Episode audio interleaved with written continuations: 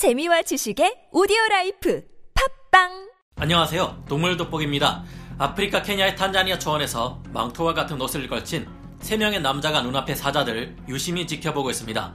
눈앞에는 무려 15마리나 되는 사자들이 무시무시하게 사냥한 먹잇감의 고기를 뜯어먹고 있는데요. 그런데 무기 하나 없는 이 3명의 남자들은 갑자기 자리에서 일어나더니 사자들을 향해 걸어가기 시작합니다. 미친 걸까요? 아프리카에서 가장 무서운 맹수들인 사자 무리에게 당당히 걸어가면서도 이 남자들은 전혀 긴장한 기색이 보이지 않습니다. 무지 저것들 이 남자들을 보고 있는 사자들도 적지 않게 당황한 기색인데요. 이제 15마리의 사자에 의해 끔찍한 일이 벌어지고 마는 걸까요? 그런데 어? 사자들이 식사를 멈추고 갑자기 도망을 갑니다. 어떻게 된 걸까요? 남자들은 무기도 없는 건 물론이고 사자들보다 형편없이 약한 인간인데다 수적으로도 사자들에 비해 15대 3으로 불리한데요. 남자들은 당당히 걸어가 사자들을 몰아내고 먹이를 가져오고 있습니다. 사자들은 남자들이 자신들의 먹이를 빼앗아가고 나서 남은 먹이를 가지고 다시 도망가고 있는데요. 아프리카에서는 지금 사자를 사냥하는 전통을 가진 마사이족들 때문에 사자들의 씨가 마를 지경이라고 합니다. 왜 이런 일이 생기는 걸까요? 지금부터 알아보겠습니다.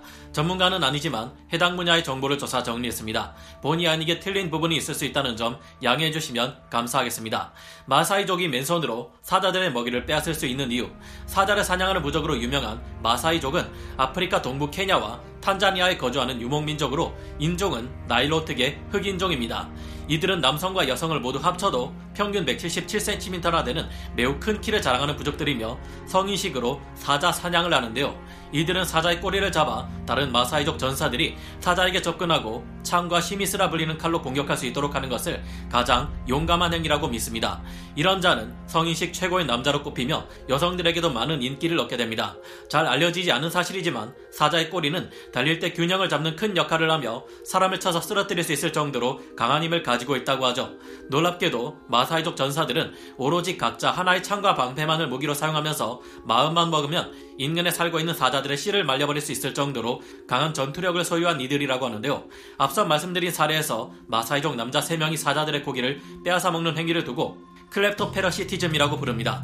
이 작전에서 가장 중요한 점은 누가 봐도 전혀 위축되어 보이지 않을 정도로 뻔뻔한 배짱을 부리는 것입니다. 한마디로 엄청난 허세만으로 사자들의 먹이를 빼앗아 오는 작전인데요. 어느 정도 허기를 달랜 사자들에게 다가갔던 이들은 사실 온몸이 긴장으로 굳어버리고 심장이 두근두근 거렸다고 하지만 우리가 보기에는 조금도 그런 기색이 느껴지지 않습니다. 워낙 뻔뻔한 허세로 밀고 들어오자 사자들도 뭐, 뭐야 주고 쟤들 뭐야 하며 당황한 나머지 달아나는 것인데요. 도무지 상식적으로 이해할 수 없는 상황이다 보니 사자들은 일단 이 상황을 피하고 보는 것입니다. 물론 사자들도 바보가 아니기 때문에 이런 허세가 언제까지나 통하지는 않습니다. 이때 조금만 위축되거나 움츠러드는 모습을 보일 경우 사자들이 바로 달려들기 때문에 목숨을 걸고 하는 위험천만한 행위라고 하는데요. 그래서 이들은 재빨리 물소고기의 일부만을 얻어낸 뒤 서둘러 자리를 떠났다고 합니다. 얼핏 보면 아무나 할 수 있는 일로 보일지 모르지만 마사이족 전사들이 이 같은 행동을 할 수 있는 데는 이들이 능히 사자들을 쉽게 사냥할 수 있는 최강의 전사들이기 때문일 겁니다. 마사이족은 활을 비겁한 자의 무기라 하여 멸시하며 총 또한 별로 좋게 보지 않습니다. 오직 창만이 남자들이 사용할 유일한 무기라고 여기는데요. 예전에는 개인이 사자 사냥을 하고는 했지만 사자들의 수가 감소하자 마사이 원로들에 의해 단독으로 하는 사자 사냥은 금지되었습니다. 그래서 10여 명의 전사들이 그룹을 만들어 사자 사냥을 하는데 이를 두고 올라마이오라고 합니다. 이들은 가축을 가족처럼 대할 만큼 아주 소중하게 여기는데 사자가 자신들의 가축을 죽일 경우 마사이족 전사들은 즉시 그 사자를 창으로 사냥하고는 합니다. 여기 총을 든 사냥꾼 존 헌터가 운 좋게 마사이족들과 동행하며 그들의 사자 사냥 모습을 지켜본 경험담이 있는데요. 이들이 어떻게 해서 사자를 사냥하는지 한번 따라가 보겠습니다. 마사이족의 가공할 사자 사냥 능력. 지난밤 한 마리의 사자가 3.6m 높이의 벽을 넘어와 암소를 물고 갔습니다. 200kg이 채 되지 않는 이 숫사자는 자기 몸집의 두 배가 넘는 소를 물고 다시 벽을 넘어간 것인데요. 이 사자를 처치하기로 마사이족 전사들은 결심하고 작전을 짭니다. 다음날 나이든 어른들과 여자들이 아직 곤히 자고 있는 동이 트는 새벽 모란이라 불리는 마사이족 전사들은 미리 약속한 사냥터로 각자 무기를 지참하고 모여듭니다.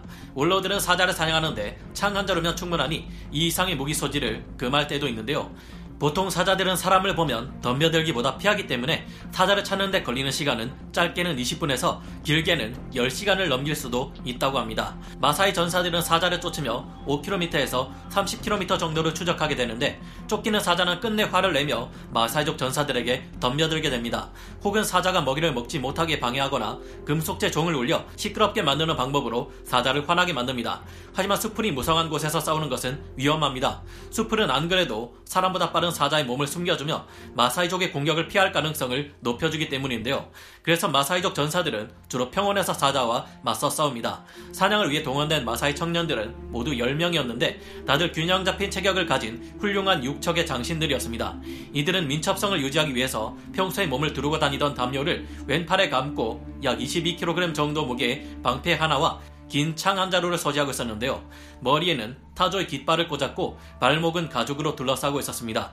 추격이 시작되자 마사이 청년들은 빠른 걸음으로 사자의 발자국을 추격하기 시작하는데 장신의 전사들이 내딛는 걸음이 얼마나 빠른지 존 헌터는 이를 따라가는데 무척 애를 먹었다고 합니다.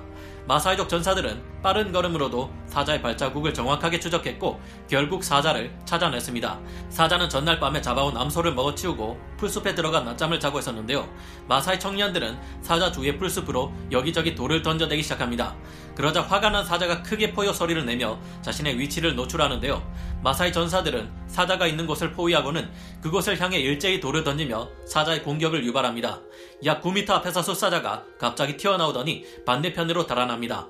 마사이족 전사들은 사자를 놓치지 않기 위해 소리를 지르면서 사자의 뒤를 따라가는데요. 사자는 평소와 달리 암소를 먹고 튀어나온 내가 출렁거려 그리 멀리 도망가지 못하고 뒤로 돌아서더니 마사이족 전사들을 공격할 준비를 합니다. 마사이족 전사들도 창을 들고 흩어진 채 한 걸음씩 사자에게 접근하고 사자는 좌우를 살피며 포위망을 돌파할 기회만을 엿보고 있는데요. 마사이 전사들과 사자의 거리가 36m 정도로 좁혀지자 사자는 돌격할 준비를 합니다. 앞발을 앞으로 내민 채 머리를 낮추고 뒷발을 바짝 당겨 가슴 뒤에 놓은 채 새우처럼 허리를 굽혀 극도의 긴장 상태를 유지하고 있는데요. 날카로운 발가락은 땅바닥에 깊이 꽂혀 단거리 육상 선수의 스파이크와 같은 역할을 합니다. 마사이족 전사들도 곧 시작될 혈투에 대비해 창을 든 팔을 높이 젖혀 올리고 당장이라도 던질 태세를 갖춥니다. 사자가 드디어 번개 같은 속도로 날아오르며 공격을 시작하자 6개의 창이 동시에 한 곳으로 날아갑니다. 한 개의 창이 사자의 어깨를 깊이 관통해버렸지만 사자는 조금 더 느려지는 기색 없이 한 마사이 소년에게 덤벼드는데요. 소년은 방패로 사자의 공격을 막으려 했지만 사자의 몸이 부딪히자 그만 방패를 놓쳐버리고 맙니다. 소년은 들고 있던 창으로 사자의 앞가슴을 공격했지만 사자는 창이 꽂힌 상태에서도 뛰어올라 소년을 공격했는데요. 사자는 소년의 앞가슴을 앞발의 발톱으로 공격했으며 어깨를 이빨로 물어버렸습니다. 하지만 이미 두 번이나 창에 의해서 치명적인 부상을 당한 상태라 더 이상의 공격을 하지 못하고 그대로 소년을 누르고 있을 뿐이었는데요.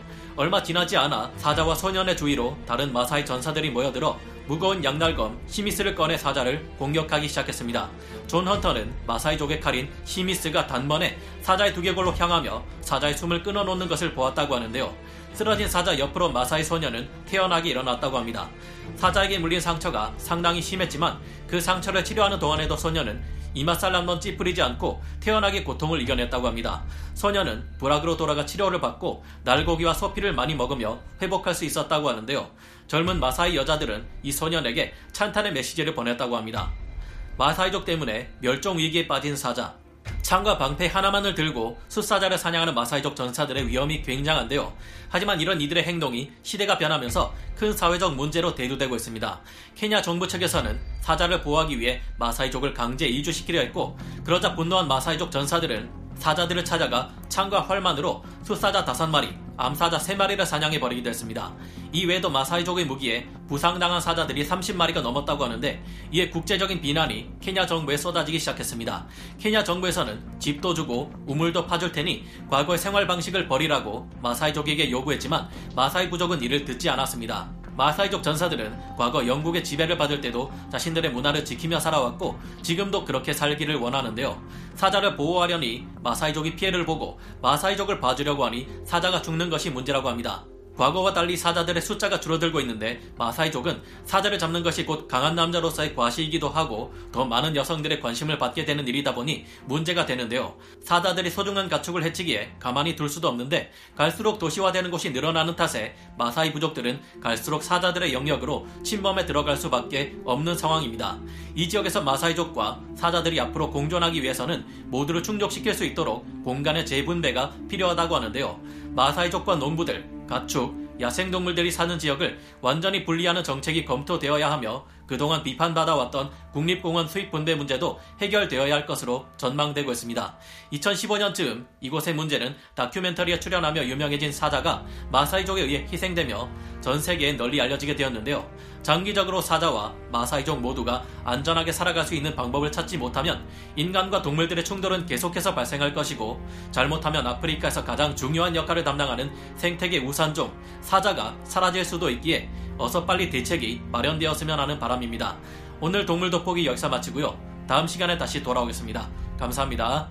영상을 재밌게 보셨다면 구독, 좋아요, 알림 설정 부탁드리겠습니다.